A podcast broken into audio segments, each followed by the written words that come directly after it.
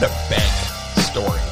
Yeah. Um, I think that I am the reason why there is a branch um, in the Chase of the Chase Bank in Flagstaff that no longer will give you like same day replacement cards.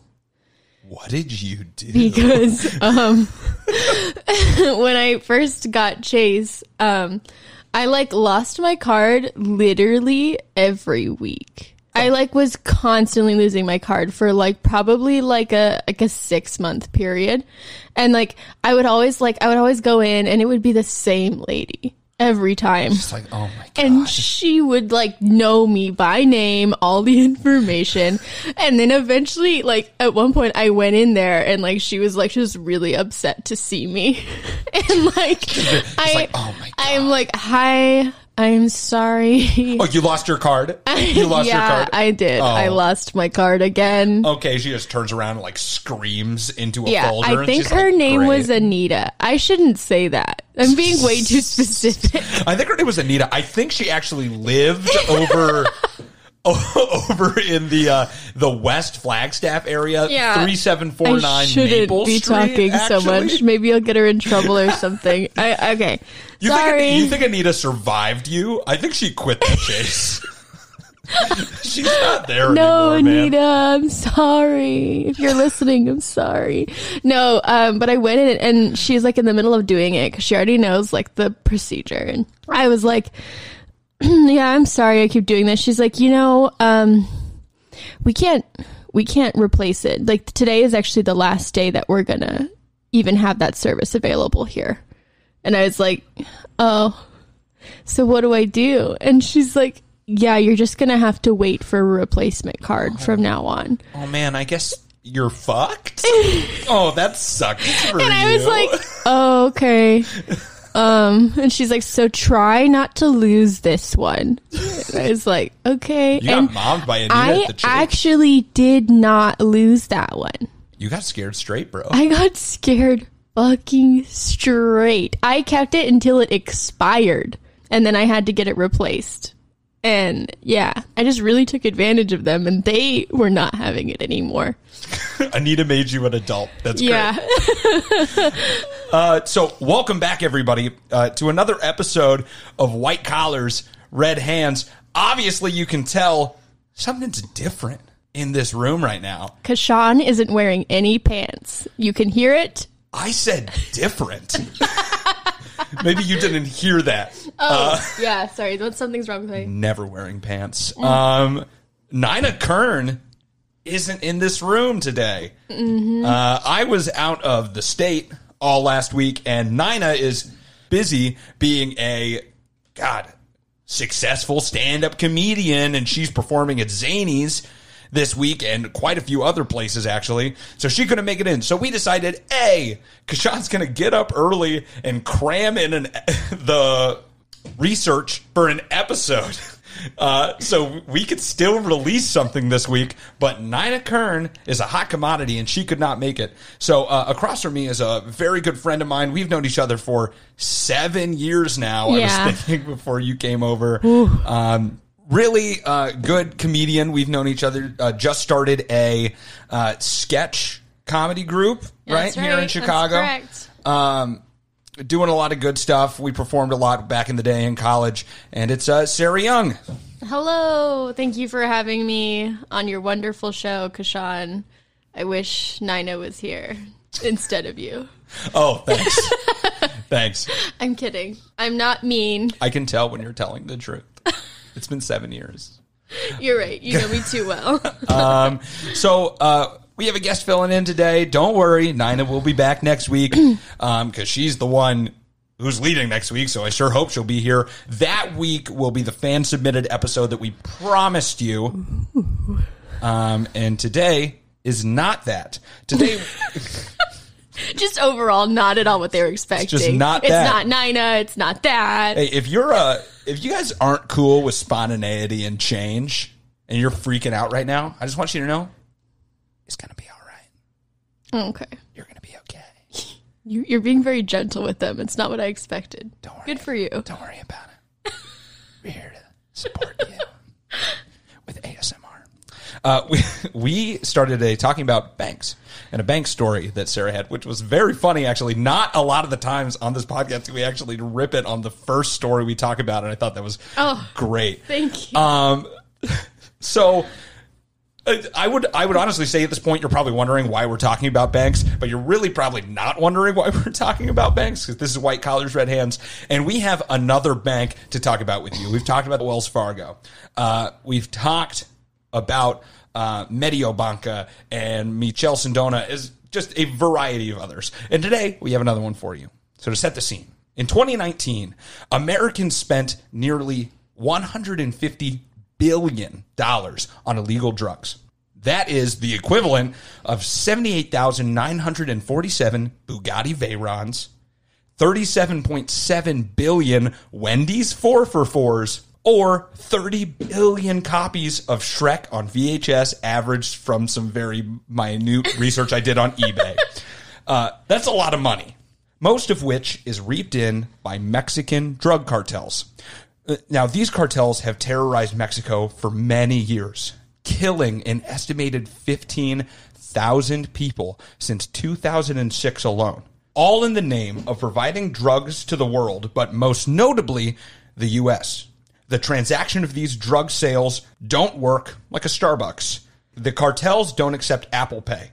So all of these transactions are done with cold, hard cash. So what happens to this cash from then on out? Is it stuffed into mattresses and piggy banks all throughout Mexico? That doesn't seem very space efficient, if you ask me. But what if there was a bank, a multinational powerhouse of the industry willing to take money from anyone, terrorists and cartels worldwide, just because they are blinded by the dollar signs in their eyes? Well, luckily for murdering organizations everywhere, such a safe haven of money laundering exists, and it goes by the acronym HSBC. boom, boom, boom.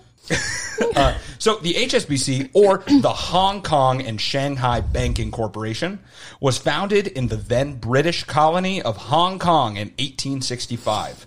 Then it was founded in Shanghai a month later, uh, benefiting from the start of trade to China in that time, specifically in opium trading.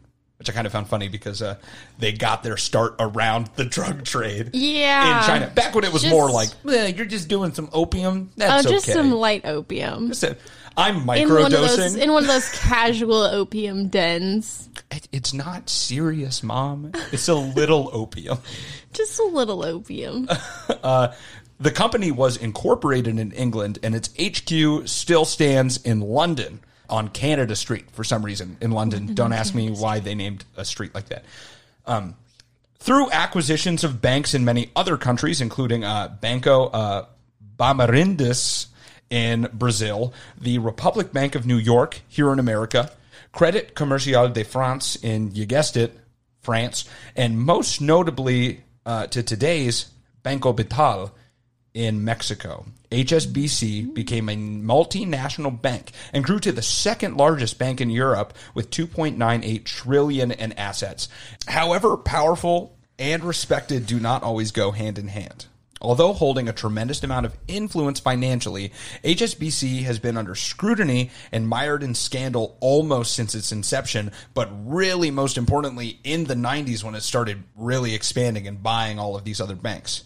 Um, today, however, we're going to focus mainly on what happened after their takeover uh, of Banco Bital in Mexico and the way that HSBC has gained a reputation for taking money from anywhere, no matter how much blood is on it. So uh, that's just a little bit on the origin of HSBC. But now we're going to switch to the cartel in Mexico. And I'm, I'm not going to go into the storied history of what the cartel is and how it became a thing. We're not going to talk about it, but we're going to give a brief overview of how mm, drugs and money flow into and out of the United States. Yeah. Firstly, they produce the drugs in Mexico, where it is easier to shirk the law, as many officers can be bribed, and uh, political and police col- corruption is incredibly endemic in Mexico. Um, I mean, we all know it. You can pay off the police and the politicians in Mexico somehow even easier than you can do it here in America Amazingly. amazingly so.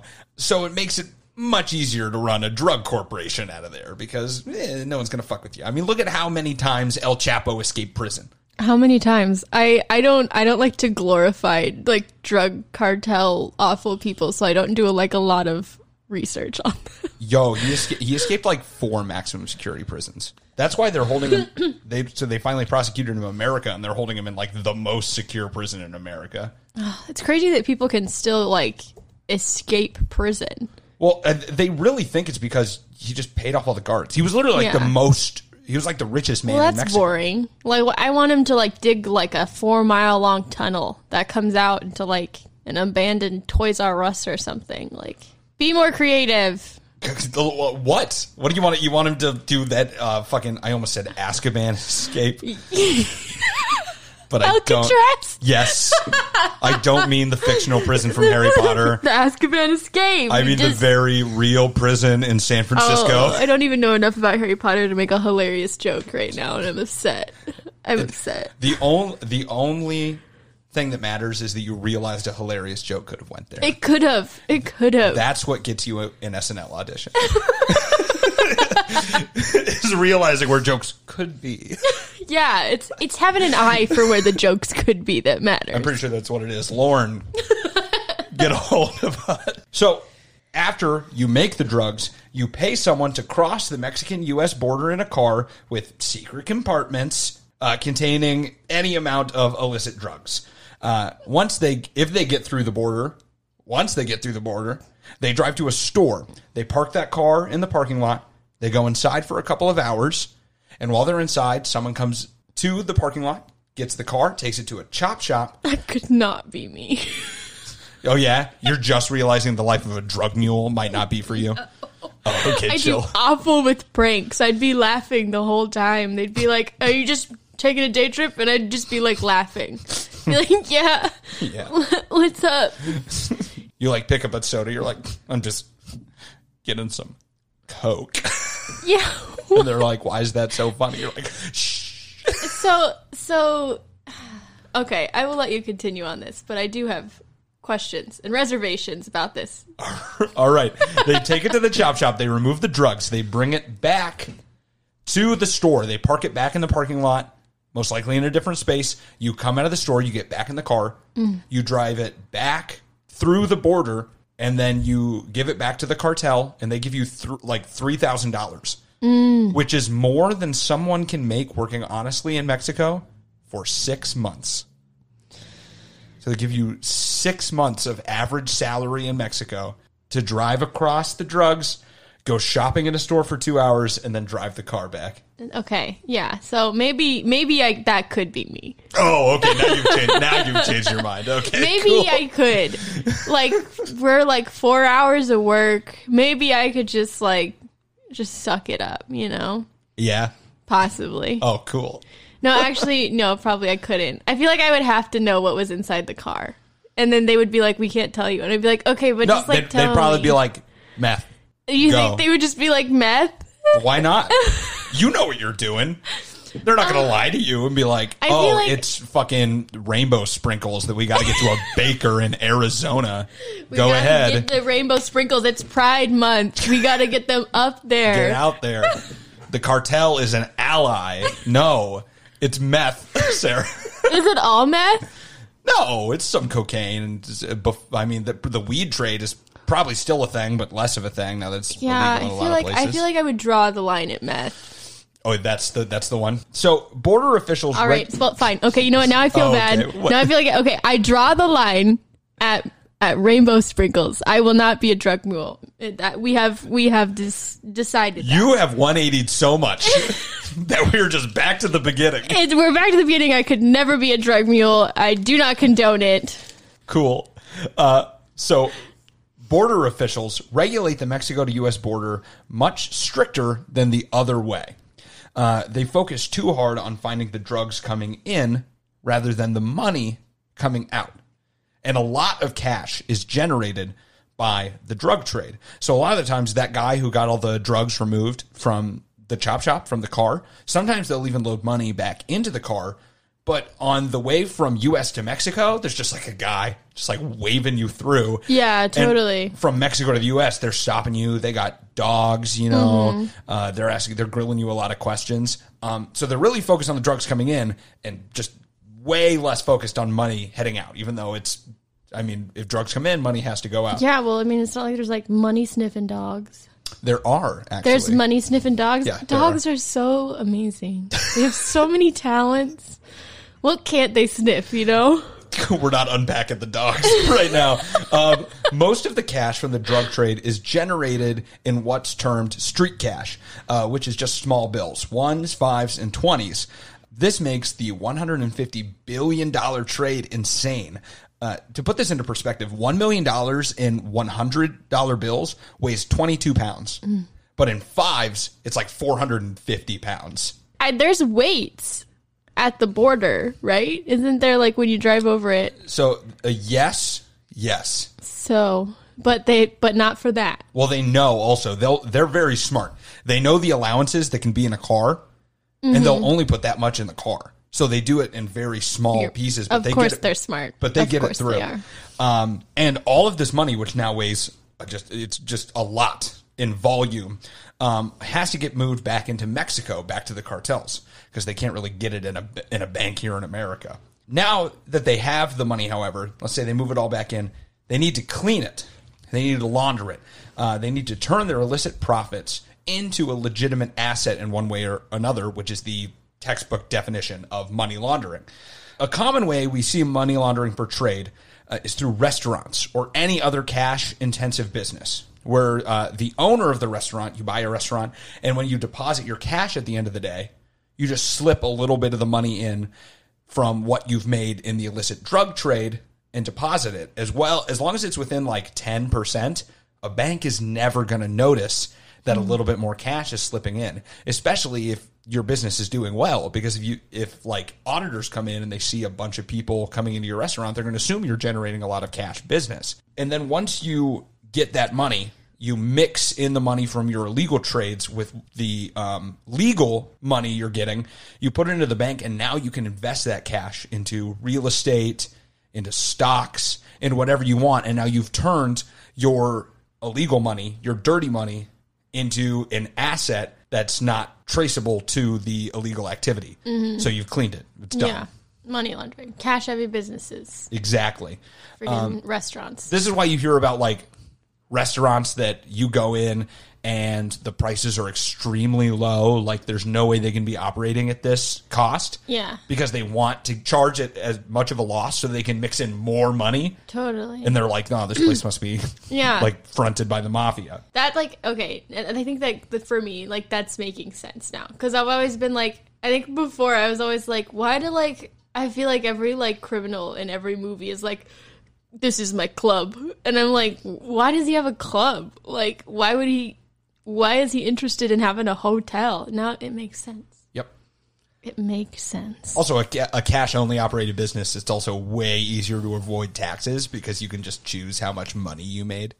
yeah So you can operate at a loss, but not actually operate at a loss and get a tax break and just keep the extra. yeah Yeah, it's pretty easy. Yeah. Actually, if you if you own a business, it's pretty easy to steal money from the government. Don't do it. That's not a that's not an endorsement. i Don't couldn't do i it. would laugh the whole time Uh, You're bad at pranks. and and what is crime but a prank you know True, a, a prank for which you may die for. Just a really just a really big prank it's a hardcore prank. Is really what it is. It's hardcore pranking. Is what crime It's just is. like the most committed prank. Once again, not an endorsement for crime. No. all of this is making crime sound cool. It's not, kids. Crime is oh, some crimes are kind of cool. okay. Throwing like a really big party without a permit. That is a cool crime. Uh, the cartels, however, were doing it a bit differently. They don't own a bunch of restaurants in Mexico, believe it or not. I mean, they might own some. I don't know what their side businesses are, but that's not the big way. At least like a their money. sandals resort, you know. That would make sense. Lots of tourism. You're right. Yeah. Uh, if you're going to the place in Mexico where your resort is owned by the cartel, I would be scared though, Why? because someone is getting murdered in the room next to yours.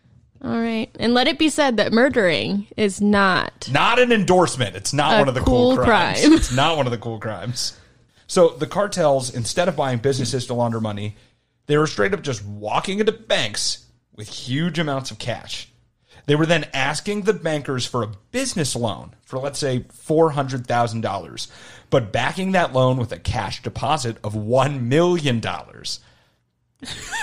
which is obviously pretty shady.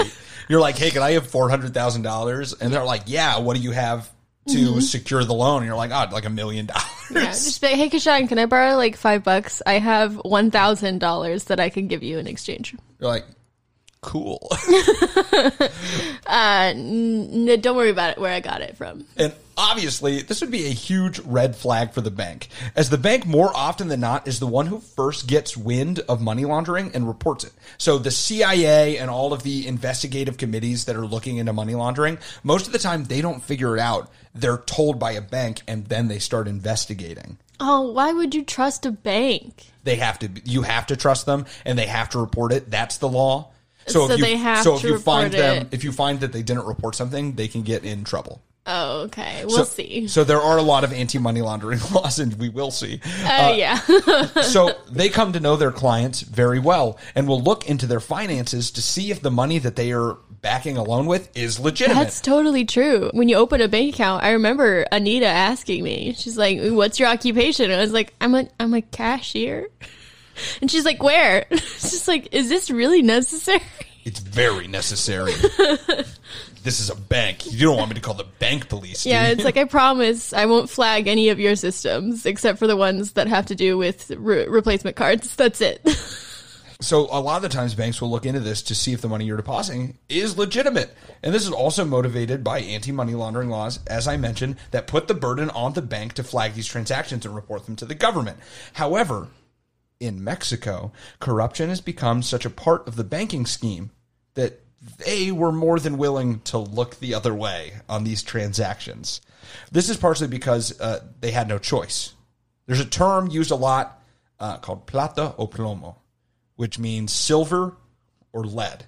And there's stories of the cartels coming into the banker and asking for these loans and then like putting pictures of their children down on the desk and being like, so you're going to give me this loan. It's literally the offer you can't refuse from the Godfather yeah, absolutely. you know so they either bribe them with silver or threaten them the lead mm-hmm. and the process just became a regular thing like how are you going to stop it if you know Yeah, you're constantly like, being hey, threatened to be murdered take my money. job. I'll slip you some money, and if you say no, then I'm gonna I'm gonna kill your dog.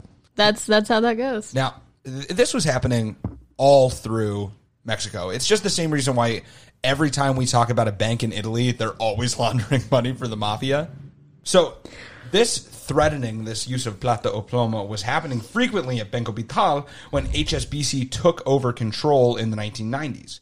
But even so, when HSBC put out their report on flag transactions, they said that the level was standard in their Mex- their New Mexico branch, not in New Mexico, but their newly incorporated branch in Mexico. How's that? Um, and they weren't going to incorporate any more oversight in their Mexican division than in the other places of their banks. Even though obviously that's a lie. They were definitely doing it. They've been doing it for a long time. All the while, the cartels, especially the Sinaloa cartel, which is one of the most bloodthirsty, were very vocal about their preferred money laundromat being HSBC. And although HSBC denied it the whole time, they were about to get blown wide open, revealing the seedy underside of their business. So literally, I just imagine like the cartel was going around being like, "You want to put money somewhere? HSBC got your back. They were putting out like commercials, like Are you looking for a bank? yeah. Do you have a lot of dirty money? Do you murder HSBC, people? Yeah, And you're looking for somebody without morals? HSBC has your back. they're not gonna ask you any questions. So one of the whistleblowers for this was an investigative journalist named Anabel Hernandez, um, whose father she had a close tie to the cartel because her father was killed by the drug cartel. And when she went to the police uh, to ask them to investigate, they said that she would need to pay them Oh, for an investigation into it. So that's just a little view into the world of why these things are running so rampant in Mexico right now. Um, and she wrote articles about how the cartels were using HSBC Bank uh, specifically to launder money, and she was doing this in the early 2000s. She went on this big media tour. She was talking about it everywhere. Now, this led to the regulator, the U.S. regulator, requiring HSBC to adhere more strictly to anti money laundering regulations all the way back in 2003. So it was all the way back then that they were first told, like, hey, you have to be more diligent at looking into the transactions happening at your bank and fixing it. And then after that, so they told them, they were like, yeah, yeah, yeah, we got it. It's fine. After that, a raid was done in 2007 on a house in Mexico of the owner of a large pharmaceutical company who was importing a lot of pseudoephedrine and other precursor chemicals for meth production. And he was doing it specifically for the Sinaloa cartel. So he was bringing in all these um, to sell to them to make meth. And during the raid, they found $205 million in cash just strewn about his mansion. Oh, just casual. There were pictures. It's a lot of money. just they were like opening closets, just money. Money. They were like I don't know. That was the one that I saw. They were probably pulling up just like bed sheets. There's no mattress. It's just money. You know, Just money. $205 You look in the fridge, it's cold money. cold hard cash. Cold hard cash. That's the money shot. It's, everywhere. Uh, let it be said that creating a pharmaceutical company in um, a country in order to smuggle chemicals in order to make meth for drug cartels is not a cool crime. That goes for most of the all of the crimes we're going to talk about today. Let's just make a blanket statement. None of these are cool crimes. Okay, yeah. So basically, we will say none of this is cool, and then if anything, if it is cool, then we will say because that'll the be easier. Yeah. Yes. Okay. Um, so they found all this money around his mansion, and it was discovered that this man had a long history of banking with HSBC. And although the bank's HQ in London ordered the closing of his account in 2004, so three years before the raid, uh, the Mexico branch never did it. It was open the whole time. He was making transactions with them the whole time. He was depositing huge sums of cash that just never got flagged. Now, uh, and by the way, I don't think I mentioned this at later at any point. This is the reason why there's deposit limits on your bank account.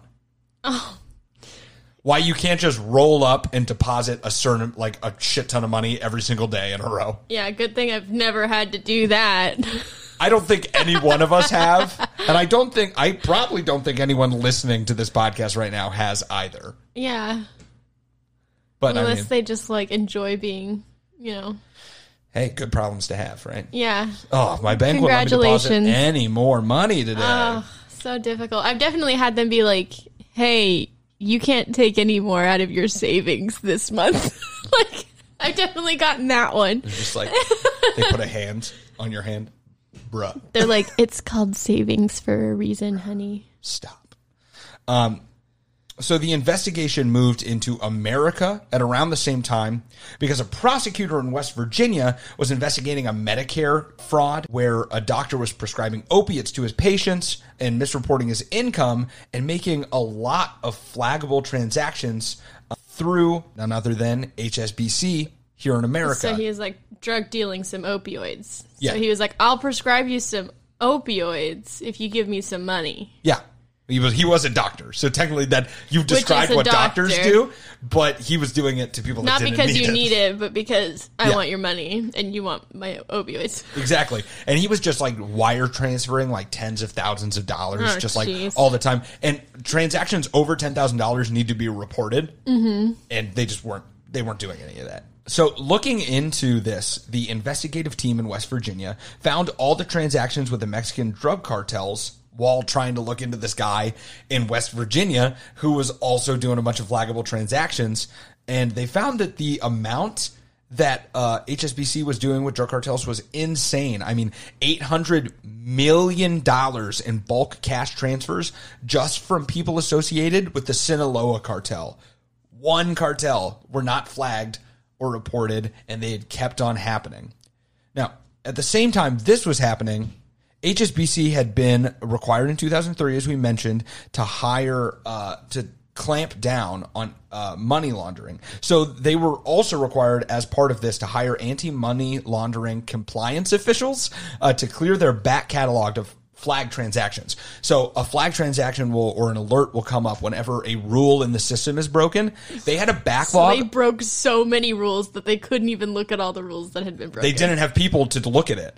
Uh, so they had to hire someone to do it. They had 17,000. The backlog was 17,000 alerts in their system that no one had cleared, that no one had looked into. And they're they were supposed to do this normally. And they purposely set these people up to fail too. It's like an, when an auditor comes to a company and they're just like they'll stick you in a tiny room because you're literally there just to like find them doing something wrong. Basically, they stuck these people in a like debt call center in the middle of a strip mall in nowhere. Uh, so like some of the cubicles were these people calling for to collect on credit card debts through the bank. And then there was just like a couple people there who were looking into all of the anti money laundering flags in the same call center. just like consolidating, you know. Yeah, and I supposedly it was terrible. It was like hardly painted. It was in the middle of a strip mall. Um, Yeah. all the equipment was out of date because they don't want you to do your job, basically. But they they were forced to hire you by the, government. The sign on the front of the building was HBSC. Adrian, they're like, that's not right. they just kept It's it. It's one of the light up signs, and the B is always out. Why can't they hire someone to fix that? Uh, but people who were working there obviously started being like, "Mm, something's shady, and they started forwarding information to the CIA. And one person specifically, just you just contact the CIA and be like, I have some stuff. Which For you. Jeez, like, is there? There's like a line, like I think you just send an email, man. just like to CIA at CIA.com. I, I would be .gov. I feel pro- probably right. Oh yeah, you're right. Not CIA at How dare, SBCglobal.net. how dare you? if you're sending any emails to CIA at SBCglobal.net, you have more problems, and that Nigerian prince isn't real as well. I want you to know that. Oh no. Um, one person specifically decided to look up the names of people on U.S. sanction lists. So the people that are like banks are forbidden to do business with because they're tied to terrorist organizations or to like I don't know like the North Korean government, which is basically a terrorist organization, you know. Um, and he decided to look up names all over the world and found that HSBC had done multiple transactions with many of them. Just all of them. So these people that are these people and companies that literally they're on the list like don't They looked at the list and they were like, "So these are the people we have to do business with, right?" they- literally like it was probably some people in a boardroom being like, well, supply for them is real down. Yeah. honestly, we got to give them. We you know we got to fill this demand. I'm assuming this is how executives talk in a boardroom. Um, yeah, they were sitting around and they were like, "Well, no other bank. We we've got an untapped market." like, like we say it like it's a joke, but it's like That's exactly what happened. percent exactly what oh, happened. that's awful. Um, and the way that they had done this though, because all of this goes through a filter, like that, so the government can see if this happens.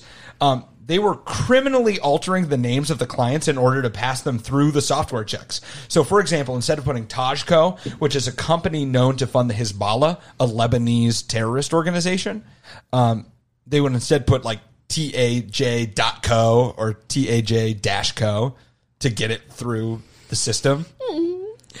So that the big this is the big thing for me because it shows that not only did they know it was wrong because they knew they had to change it, but that they did it Oh one hundred percent purposefully. it's like it's like they just put like ISIS in there, but the S's were dollar signs. It- you know, honestly, I dollar sign, I dollar sign. just like Jeez.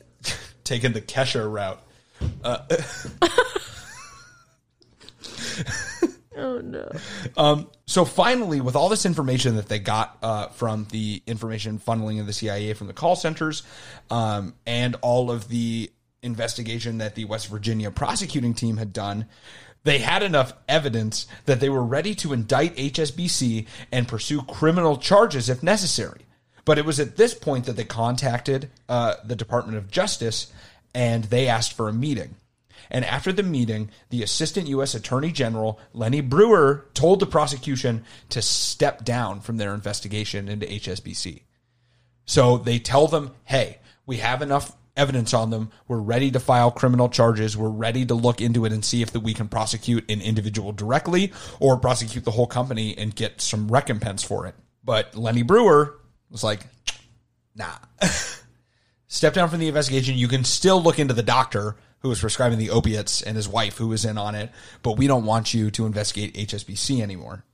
Even though they put thousands of hours into this investigation and getting ready to prosecute. The Department of Justice put the kibosh on it. Was that it? Was it over? Did HSBC get off scot free? That's pretty close to the truth. Uh, in 2012, the U.S. Department of Justice announced that HSBC had signed a deferred prosecution agreement, or DPA, to settle the violation of many anti money laundering statutes in America. And a DPA is essentially a probation, but for corporations, uh, where the Department of Justice files charges but agrees not to move forward with the prosecution uh, during a probationary period. And this period for HSBC was set from 2012 to 2017, where HSBC uh, needed to agree to more governmental oversight into their practices. And they did also agree to a fine of $1.9 billion and a civil settlement of $600 million. That sounds like a lot of money, right? $1.9 billion is a lot It Sounds like money. a lot of money to me. It is a lot of money. The thing is, though, is that $1.9 billion is roughly equivalent to five weeks of profit for HSBC. Not revenue, but profit. Just the money they're making above the bottom line. oh line. no. Of course. And obviously, this fine was greeted with heavy criticism for being too light from everybody, stating that it would not have a large impact on the business of the bank. It would just go on as usual. Yeah. And the whole point was that they did it on purpose. They didn't want to fuck with the business of the bank because a regulator in the UK talked to the attorney general and said that pursuing criminal charges against HSBC would have too big of a negative impact on the European economy. They were too big to fail and too big to jail. Because if you even threaten them with criminal charges, say that something might go wrong, their stock might crash, everyone might pull out, and if a big bank like that fails, your whole economy hmm. recession immediately almost. Like what happened in 2008. It's so it's so awful because it's like it's like oh yeah it's gonna crush our economy and it's like it's ruining people like the practices that they are enabling is already ruining the lives of people in another country like mm-hmm. So after the probation period, the Department of Justice dropped all criminal charges against HSBC in 2017 when it ended. And not one person was ever convicted or even charged with any crime related to the money laundering. That's been going on. I mean, they were first told in 2003. Nothing still has happened. It's been 18 years. yeah yeah and I it's crazy that like okay so like they can't they can't like indict like HSBC but they can't even like pick an individual person you know like See, the, the that- very tippy top you know they couldn't just be like hey you were in charge of this you messed up That's actually harder because you can't do that. That's, Why? That's the whole problem. That's what makes white collar crimes hard. That's also what makes um, mafia crimes hard to get. Like the the person running the mafia, you can arrest all the small people, but you can't arrest them. And they did institute laws that made it easier for that, but it's just really hard to prove in court that they did anything it's really hard to get them. And it's the same thing in corporations, which is why they don't do it unless they can prove that someone did something very knowingly. very knowingly Like in Enron, Well, like, like, like in Enron things where they found emails where they literally Yeah. were saying we're doing this, or accounting fraud where they know someone purposely manipulated the books and they know who did it. Stuff like this where it's just like it's literally the corporation committing the crime. The people up top might have greenlit it, but really it's everyone in that corporation that was complicit in it. Yeah, so it's like just where's the where's the accountability? Where's the incentive to like operate legitimately? I mean, if the- they're not being held accountable. There wasn't a lot until the financial crisis when they allowed clawbacks on on uh, corporate executives, where they could take back money from them.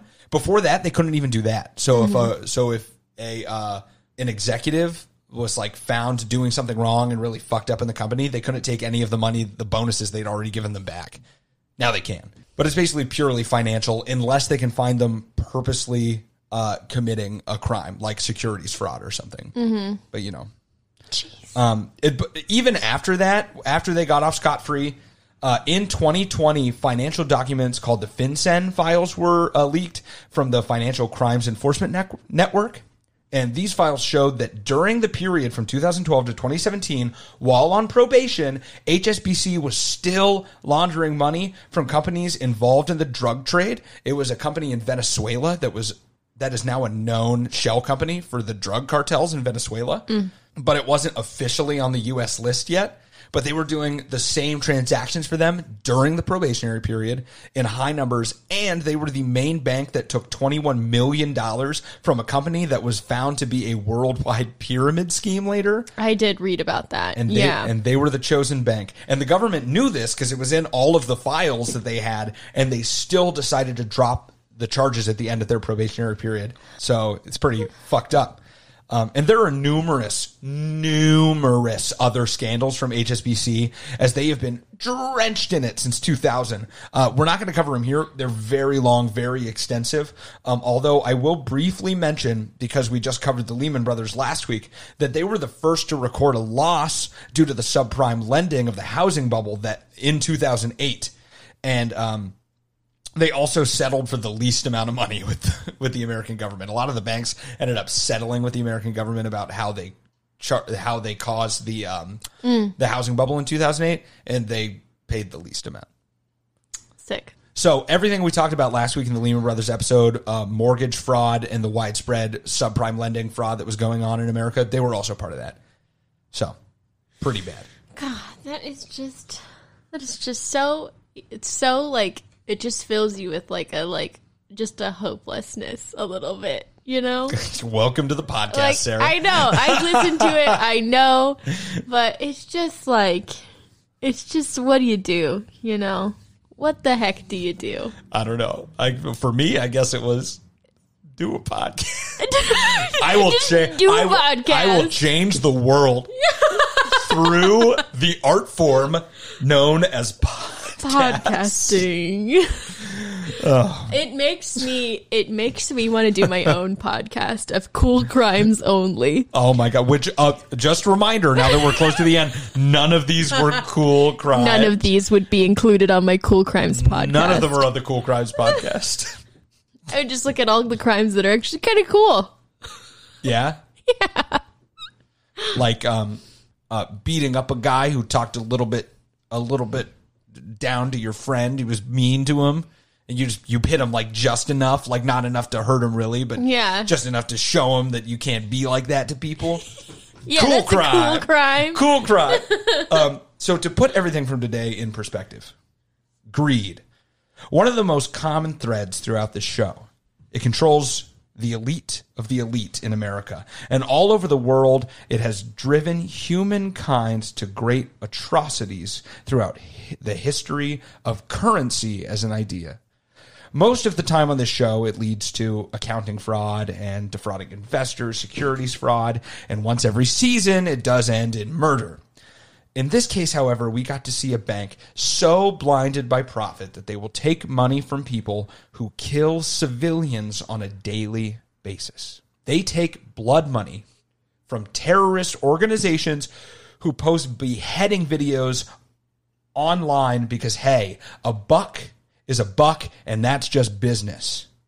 And we are here today to say that the fact that HSBC has become a safe haven for this kind of money laundering is atrocious.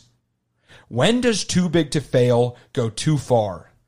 And I surely hope that somewhere down the line that HSBC gets fucked over harder than any other bank in financial history for the sake of the thousands of people who have lost their lives in the crossfire of the drug trade that they keep supporting.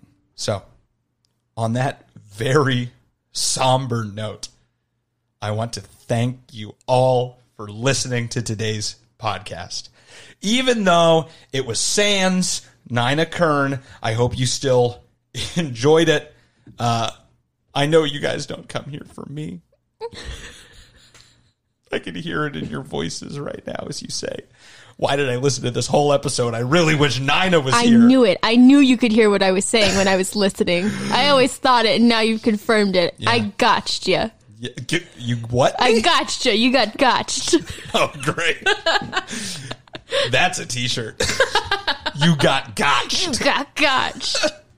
Um, but yeah, thank thank you for listening. Even while Nina's over at uh, Zanies, and thank you so much, Sarah, uh, for joining me here on the podcast, filling in for her. Uh, I think we had some fun discussions, some fun bits today. I hope you learned a little bit about HSBC, and if you're looking to open an account, um, I don't know if I don't know if they'll give you a replacement card the same day. Yeah. Um, Okay. that might be a game past that, changer. you go in there and they're like, "Oh yeah, man, we'll give it to you anytime you want. Like you can get three in a day." And you're that like, sounds like something HSBC would say. like, fuck, that's really good.